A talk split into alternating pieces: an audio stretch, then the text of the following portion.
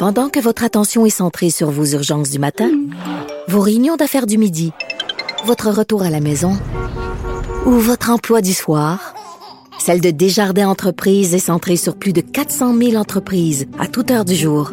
Grâce à notre connaissance des secteurs d'activité et à notre accompagnement spécialisé, nous aidons les entrepreneurs à relever chaque défi pour qu'ils puissent rester centrés sur ce qui compte, le développement de leur entreprise. IGA est fier de présenter l'émission À vos affaires. Pour économiser sur votre panier d'épicerie, surveillez les offres et promotions de la circulaire disponible à IGA.net chaque semaine. IGA, vive la bouffe et les bonnes affaires. Cette affaire qui est complètement tirée d'un film d'espionnage, pourquoi c'est vraiment intéressant? On peut pas dire l'inverse. Donc, la drogue, c'est donc. Un journaliste d'enquête, pas comme les autres.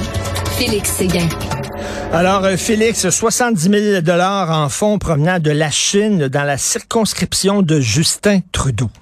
C'est assez incroyable. J'attendais la suite des choses, euh, voir l'évolution de cette nouvelle-là là, sur l'ingérence chinoise dans euh, le processus électoral canadien pour euh, être en mesure d'y voir plus clair. Et là, on arrive avec ce texte-là ce matin, puis on cite donc les propos, entre autres, du chef du Bloc québécois qui demande lui aussi une enquête publique parce qu'en 2016, en deux jours, le, la circonscription de Papineau, celle donc du premier ministre Justin Trudeau, aurait reçu 70 000 dollars qui viendraient de donateurs d'origine chinoise. Et au même moment, tu vois, il y avait des décisions. Euh, le fédéral décidait d'octroyer à euh, une banque chinoise euh, au Canada un permis d'implantation. Ça remonte au 6-7 juillet 2016. Une cinquantaine, cinquantaine de donateurs en Colombie-Britannique et en Ontario, dont le nom est à consonance chinoise, qui versent là entre 1300 et quelques dollars et 1500 le maximum loi pour un total de près de 70 000 dollars. D'abord, euh, je ne sais pas s'il y a beaucoup de gens en Colombie-Britannique qui donnent dans des circonscriptions fédérales québécoises, même moi d'en douter.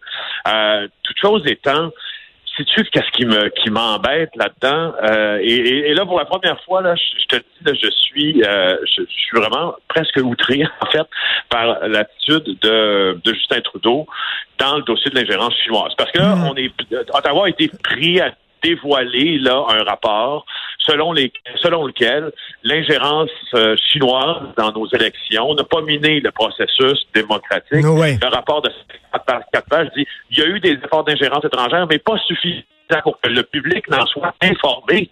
Écoute, je ne sais pas. Et l'attitude de Justin Trudeau, donc, qui est de modeste, disons-le, euh, envers cette ingérence-là, me fait, comme journaliste, et avoir énormément de, de euh, quant au grand aveuglement euh, dont le gouvernement fédéral. Et Justin, le Justin, si, si t'écoutais Justin ce matin, Félix, il dirait que t'es raciste, hein, pour te faire fermer la gueule et dire, hey, là, t'es contre les Chinois, puis c'est pas ça tout, ça n'a rien à voir. Ben, ça n'a rien à voir. Je veux dire, si, euh, si c'était une tentative d'ingérence, euh, je sais pas, moi, des de Turcs, que ce soit peu probable ou ben très probable, mais je voudrais le savoir aussi, hein, au même, au même chapitre que je veux savoir exactement euh, qu'est-ce qui s'est passé avec l'implantation de cette euh, de cette banque chinoise qui s'est vu octroyer des permis puis ses subventions en même temps. Je pense que tu sais, à crier à l'enquête publique, demander une enquête publique pour tout et pour rien, on le voit en politique, c'est comme un réflexe. Sauf que moi, dans ce cas-ci, je trouve que le public serait très bien. Ben, surtout, surtout que ça doit servir le public. Ben oui, puis le rapport fait par des hauts fonctionnaires, premièrement, les gens qui ont euh, rédigé ce rapport-là, un, n'avaient pas les pouvoirs d'une commission d'enquête publique, donc n'ont pas interrogé euh, tous les gens qu'ils devaient interroger. Et deuxièmement, ben, je m'excuse, on peut se poser une question parce que la personne qui a rédigé le rapport, c'est un proche de la famille Trudeau. Le gars, il était... Ben oui, en plus. Exact, t'as absolument raison, t'as absolument raison. Laisse-moi te raconter quelque chose. Oui. Je, lorsque j'étais en train de euh, signaler le reportage sur l'unité de protection euh, de la qui protège donc nos premiers ministres, euh, puis certains ministres euh, aussi, avec les constables spéciaux.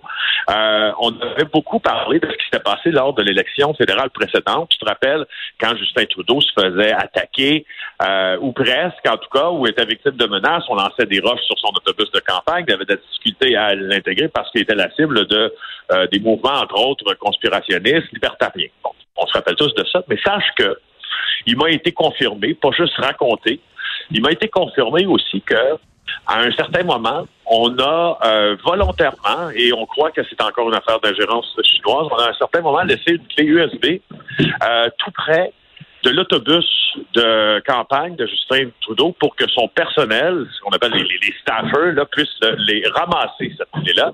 Et on s'en est rendu compte à la dernière minute. Et, euh, et tu vois, donc, ça arrive. Ça mmh. arrive. Mmh. Il faut le savoir. Puis là, si maintenant qu'on dit que ça arrive, ben moi, je pense pas que ça soit une poignée de personnes d'en être informées. Je pense que c'est au public en entier.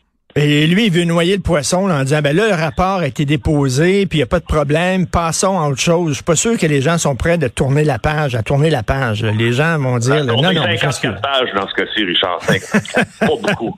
Non, tout à fait. Écoute, euh, enquête publique sur la mort des enfants carpentiers, la SQ malmenée.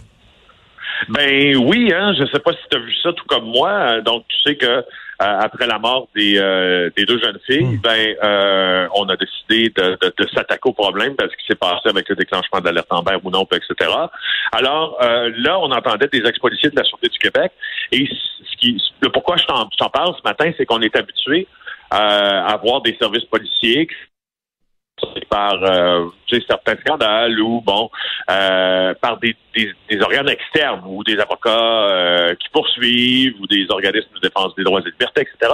OK, ça va, ça marche. Sauf que là, c'est des anciens policiers qui sont venus témoigner et je te dirais que la SQ passe un temps, passe un, sale temps. Le, le, policier qui a témoigné devant le, le, commissaire dit vaut mieux ne pas se perdre en forêt durant les vacances d'été si la SQ est déjà déployée sur une autre opération de recherche. Quand même une affirmation lourde, je trouve. Moi, ça, ce que ça nous dit, c'est que c'est le lieutenant Danny Boulian. Il était officier aux mesures d'urgence en 2020 lors de l'opération en question. Euh, et là, il a, il a admis que certaines périodes de l'année, dont justement le moment de l'été où euh, les deux pauvres petites filles euh, ont été tuées par leur père, la SQ est à risque, euh, est très à risque, donc, de, de, insuffisance de couverture des mesures d'urgence pour chercher des gens qui sont disparus pendant cette période-là. Alors, je voulais juste mmh. le souligner. Des mmh. fois, le tir est un tir ami si la SQ vient d'en essuyer Ben écoute, pour la mer, ça doit être extrêmement difficile hein, de voir que qui sait là, si les opérations de recherche avaient été peut-être mieux menées, peut-être, peut-être que ces filles seraient encore en vie. C'est peut-être la question qu'elle se pose. Ça doit être une torture oui, psychologique. Torture, exact. Tout à fait. Euh, une fille qui a été droguée deux fois dans des bars. On est rendu là, faut dire à nos filles, quand tu vas dans un bar, fais attention à ton verre. Quand tu vas aux toilettes, ça n'a pas de maudit bon sens.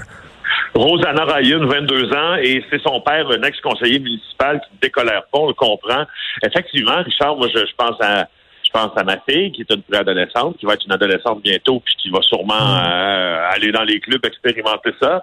Je ne peux pas me résoudre à penser que je suis rendu à l'étape, je vais être bientôt rendu à l'étape de ma vie euh, où je vais lui dire que les garçons, des fois, sont assez méchants pour mettre de la drogue dans son verre, tu sais, puis qu'elle fasse attention à ça faut croire que ça s'est passé et que ça se passe souvent. Elle, euh, ce qu'elle dit là, c'est qu'elle a été droguée une première fois.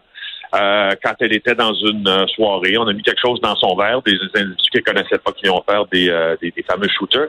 Et la seconde fois, quelques jours plus tard, et là, euh, je veux dire, euh, bon, elle a, la première fois, elle a décidé de passer à autre chose. La seconde fois, non.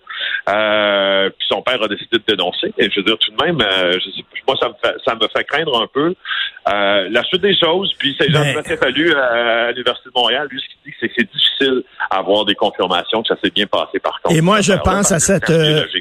Je pense à cette descente qu'il y a eu à Terrebonne, hein, le gars qui était le plus grand fabricant de GHB euh, au Canada, euh, des millions de doses qu'il fabriquait, tu te souviens? Euh, écoute, ce gars-là, c'était peut-être un bon voisin, un bon père de famille, tout ça. Puis dans ce temps-là, pendant ce temps-là, ce gars-là, dans son sous-sol, il fabriquait de la drogue qui sert à violer des filles. C'est ça qu'il faisait. Exactement. Exactement. Alors, c'est ça, on est bien mal parti. On est bien mal parti. Écoute, c'est vraiment extrêmement inquiétant. Euh, il y a trop de gars qui malmènent les filles. Il y a trop de gars qui manquent de respect envers les filles. Qu'est-ce qui se passe, les boys? La question se pose. Merci beaucoup, Félix Séguin. On se reparle demain. Passe une excellente journée. Félix Séguin, animateur de JE et du bureau d'enquête de Québécois.